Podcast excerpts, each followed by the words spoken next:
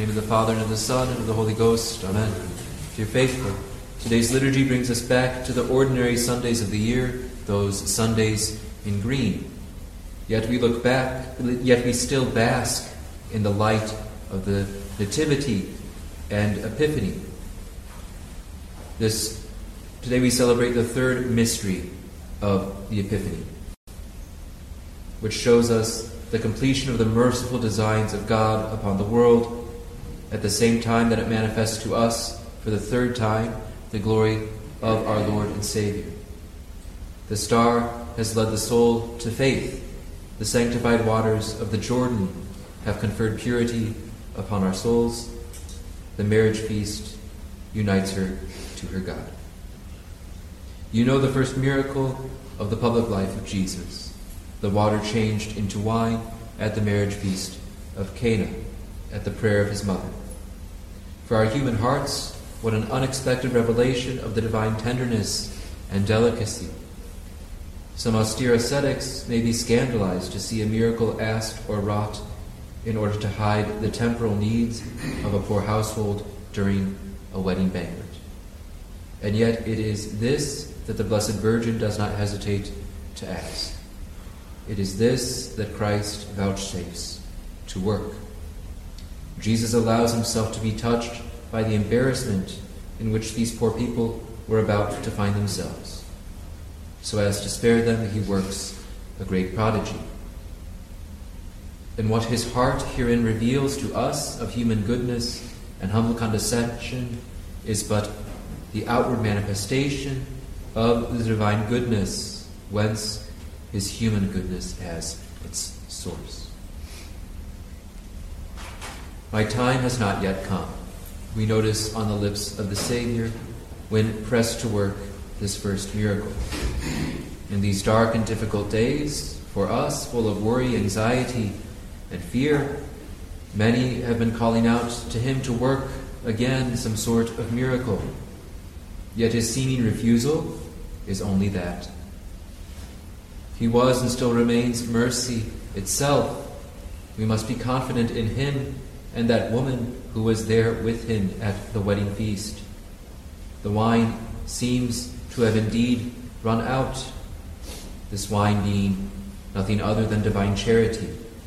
It seems as though charity has grown very cold in these days. Yet the time for the manifestation of the Son of Man has not yet come at least not yet.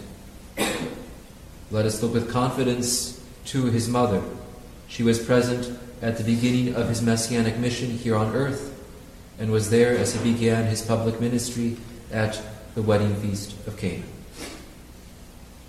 It was at her urging that he worked this great miracle of the transubstantiation of water into wine. She would be there at the ultimate hour when on the altar of the cross he would accomplish our redemption. It was there that he gave her to us as our mother. She is that mysterious woman foretold by God Himself at the fall of our first parents. I will put enmity between thee and the woman, between thy seed and her seed. She shall crush thy head, and thou shalt lie in wait for her heel. She is the new Eve, the mother of all the living, and like every good mother, she cares for her children. This is why our Lord strangely refers to the, his blessed mother simply as woman in this gospel passage, drawing the parallel between her and that first woman, Eve. In a sermon to the people of Paris, St. Francis de Sales once said, much more eloquently than I, eloquently than I possibly could. I find that Our Lady spoke to people only twice, according to the accounts given in the Gospel.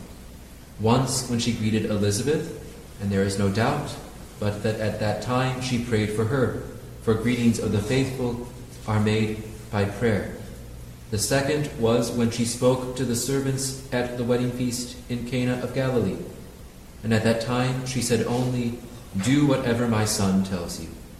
These two acts comprise the exercise of charity and the will of the Virgin towards us, to pray for us, and consequently we ought to invoke her with great confidence.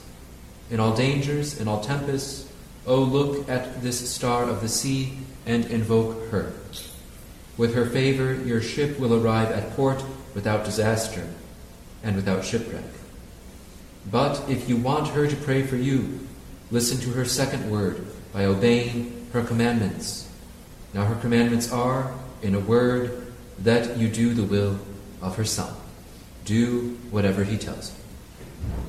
O Christians, do we desire that the Virgin should hearken to us? Then hearken to her. Do you desire that she listen to you? Listen to her. With all her heart and with all the weight of her affections as well, she asks that you be obedient servants of her divine Son. Let us then go to her who is the throne of grace with confidence, despite our misery and because of our misery. May she form our hearts and make them pleasing to her Son, that they might be filled with the wine of divine charity and grace. Amen. In the name of the Father, and of the Son, and of the Holy Ghost. Amen.